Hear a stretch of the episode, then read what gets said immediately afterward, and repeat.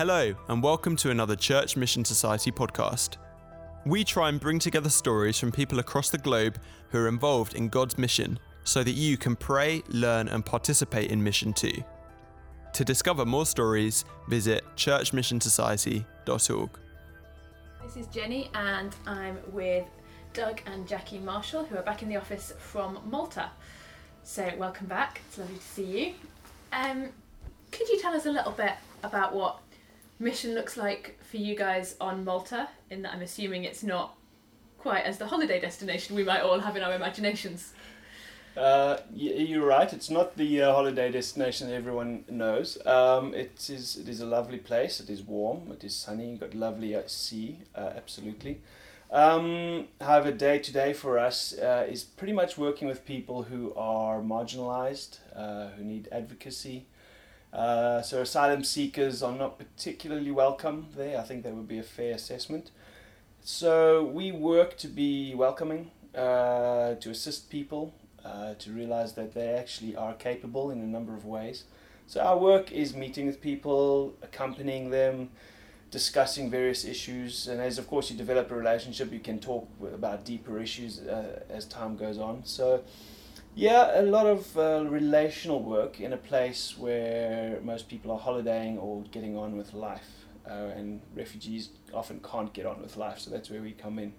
Great. So, do you work alongside local organisations or are you working directly just with refugees or a mixture? A uh, mixture, yes. Um, so a lot of it is one-on-one with refugees uh, or with groups. Uh, I've up until recently helped coordinate uh, St Andrew's Scots Church's Blue Door English program, which is aimed at asylum seekers and refugees. Um, but we we assist sometimes in research. Uh, we assist in providing information to different groups, different NGOs. So some will focus on providing training, and we will provide our experience for that to go into the training. Uh, we we've helped develop uh, the Malta page for a, an app called Love Europe. Um, so it's a little bit here and there of everything. We don't we don't have any major collaborations though, and it's almost on an ad hoc basis. Uh, for me, the main thing is working directly with refugees. And if we can't help them directly, we then refer them to those who can. Great. And so, do you go into kind of the centres where refugees are living, or do you hold kind of events that they come to? No, it's mostly like relational. We meet people in different places. It could be on the bus. It could be, you know, I volunteer at the food bank. It could be the food bank. It could be anywhere. And it's just building mm. relationships, and through that, you get to know you get to know their friends and you get to know what what how what help people need. It could be anything from helping them find an office they have to go to, or it could just be just sitting down and just talking with them. You know, just being their friend. That's what they need more than anything. You know, mm. everyone's in a different place. Obviously, refugees have been in the headlines for a while now, um, and as you're kind of working more at the coalface, what would you say to people who describe the situation in Europe currently as a, a refugee crisis? Um, I, li- I, would like to turn it around and say uh, I don't think the only crisis in Europe is a crisis of conscience and a crisis of values. Uh, numerically, if you see how many people have come into Europe in the last five years, it's not enough to constitute an invasion. This is often the term used.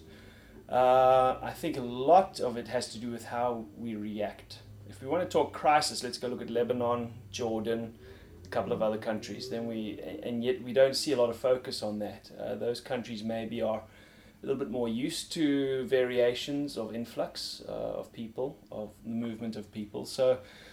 Uh, I think globally we're seeing an increase in displaced people. So that is a trend which I think could be fairly described as a crisis. But if we were to believe that Europe was the epicenter of it, I think we were very wrong on that. Uh, so um, I think Europe needs to grab the bull by the horns, but in a positive way. Uh, I see a lot of heads in the sand going, oh, I would like this to disappear, make it go away. Uh, but if we were to actually be proactive, uh, as we've seen in Germany, uh, on one side of the coin anyway, they've been very proactive. Uh, convenient, maybe. we would say moral victory to Mrs. Merkel, but I Germany needed a workforce, and Syrians are educated and generally quite well skilled, so that fills a hole. Uh, if we were to suggest a million people from a different country who were not as well educated or as well skilled, would they have been welcomed in Germany? I would say not. So uh, it's it's work, it's effort. Yes, it's, there's no magic bullet to make it go away. There's no silver bullet. So let's let's actually do the hard work. Let's actually engage properly with people. These are people, not not numbers. Um, uh, people say, well, refugees equals drain on resources. Well, if you treat refugees correctly, the way you should, and the biblically, if we want to follow a biblical model, we actually contribute to our own societal well-being, not uh, not just being do-gooders. Oh, you know, we've done a nice thing for someone. It's actually well, we help them and they help us. We contribute to creating a society that is sustainable and strong, uh, and not biased and uh, threatened by uh, irrational fears. And can you tell us any, any stories or anything about some of the people that you've met over the last couple of years or so? Are there any that stick in the memory? Uh, yeah, I think with sticking in the memory, there, there, there are the ones there are some real horror stories. I won't go into details; it will be too too graphic. Um, I, I think there's two types of story. There's one where you see resilience. You see people coming that've been through a lot, uh, and they're still there. They're hanging on. It's not by no means a sure footing, but they're hanging on. Others, they've come through a lot and they're at a point of saying, I'm so stressed, I'm so unable to provide, I'm thinking social services should take my children away from me. Um, we've seen that, we've had people say that to us, we've seen the, the living conditions, the family conditions.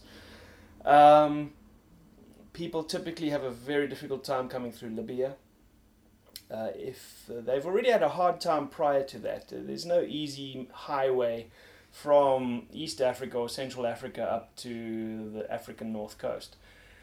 Uh, and so there's some often unspeakable things that have happened, uh, but it's been successive traumas often. And so by the time they're in Libya trying to get on a boat to Europe, there's no way there's any going back because physically it's often impossible. No one really goes the other way. Um, and you go to Europe or you die trying, quite simply put. And that's why people get on rickety boats and will pay the money and take the risk because there's death. If there's not death forwards, there will be death going backwards. So, yeah, it's a predicament, it's a large problem. Uh, I mean, these areas of, of, of the Sahara and, and surrounds that are unmanageable. There's always been humanitarian flows, but yeah, by the time people get to, to Libya or to the north coast of Africa, they've been through a lot, and Europe is the hope that they, they hang on to. And it's easy for people to forget that people that are fleeing and have been through so much trauma, no matter which route they've taken, when they arrive in Malta or in Europe, they're vulnerable people. Mm. Whether they're six foot four strong man, he's still going to be vulnerable Yeah. to families with kids, whether they're resilient or not, they are vulnerable people, Mhm. even if it might not show when you talk to them. Yeah.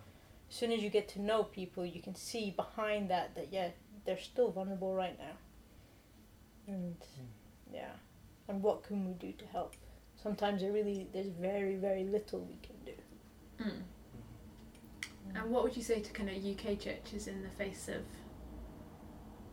the messaging about refugees, but also obviously people coming to the UK? What would you Mm. suggest for kind of them as a response? I can see where it's easy to play on fears. People are different. They have maybe a different faith, different faith, different belief set, um, culturally different, and I think, in a, in a sense, it's maybe normal to feel that that's a little bit threatening.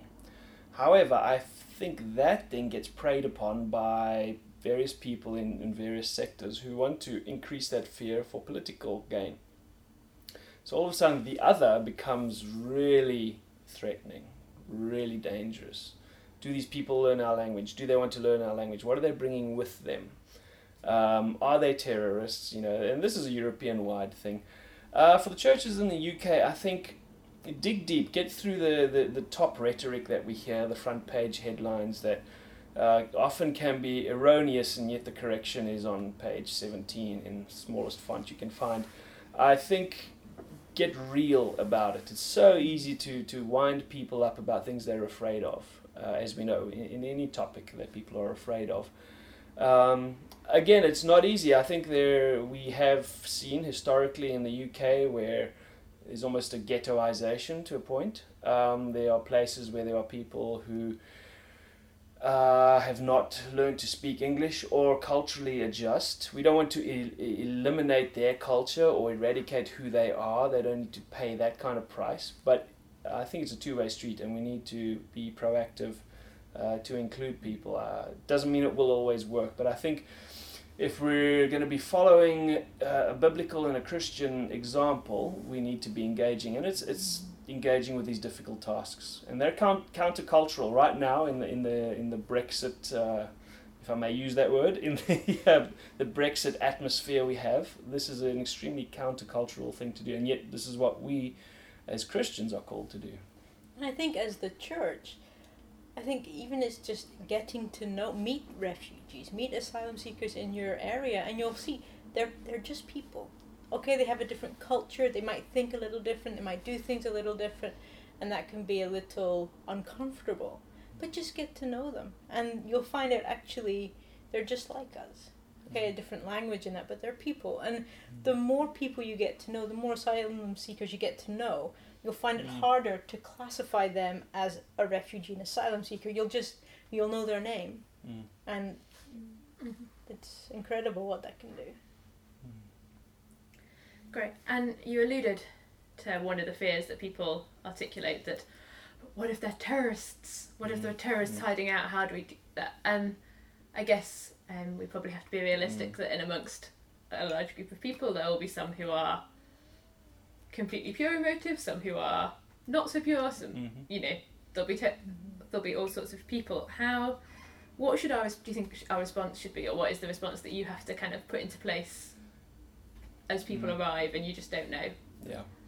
I think there's uh, pretty much the authorities, uh, they will sometimes have information on a person and sometimes they won't. Obviously, if people, if someone arrives off a boat, uh, doesn't have any identification, we don't know who that person is one way or another. Uh, they will provide a name, we have to believe that that's the name they, they are known by.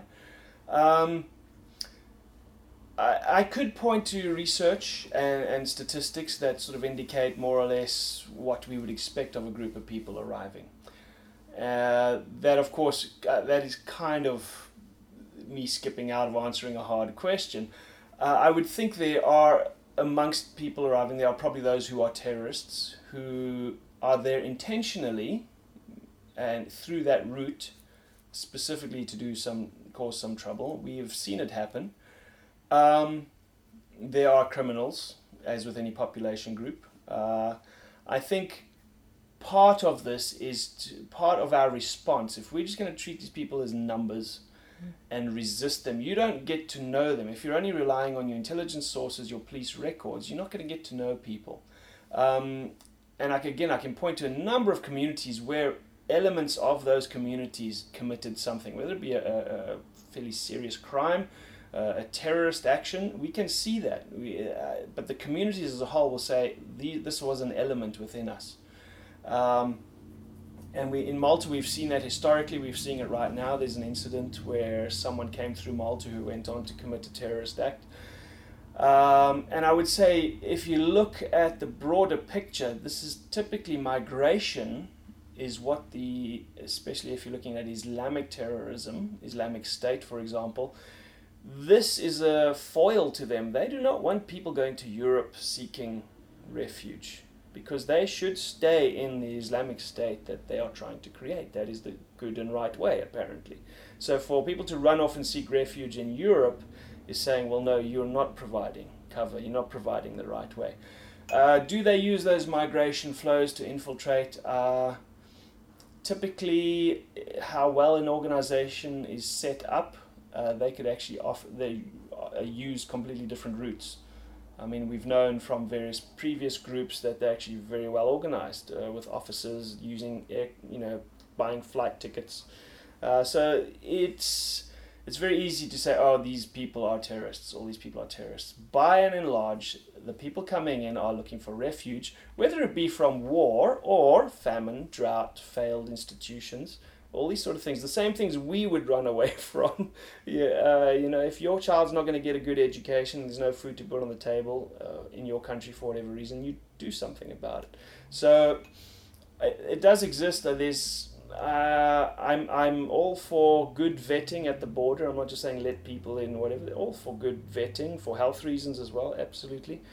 But I think that's been used as a uh, a mechanism to impose fear on people. Mm. Uh, blown out of all proportion. and blown out of all proportion. Yes, so it is challenging. It's not easy. I'm not saying we must all be so humanitarian that we don't care about and care about anything that could be real or harmful. But um, I, I think uh, we don't want to paint. We can't paint everyone with the same brush because it's not accurate. Yeah. And actually, as you've said, it's about a relationship and getting to know Yeah. people and find out Yeah. hmm who they are and Yeah. what they're passionate about. Yeah. Great. And as one final question, um, we've been asking lots of people the question, "What is mission?" Um, to, to try and bust some myths about that and to help people explore it. So, how would each of you complete the sentence "Mission is"? Um, mission is not as foreign as you think it is. I think often we see, oh, mission, where complex, technical, weird, foreign, strange people do it.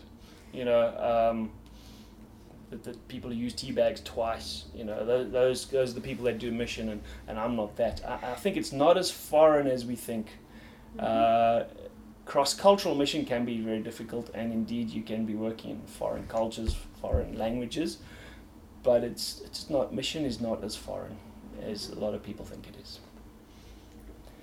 I think for me, um, it is being Christ to who, whichever, whoever you are with, whether it being your friends, your family, or whether it being complete strangers. Mm. It's being Christ to them, whether they know Christ or not, and no matter what the situation. Thank you for listening to this podcast from Church Mission Society. For more material, go to churchmissionsociety.org forward slash resources.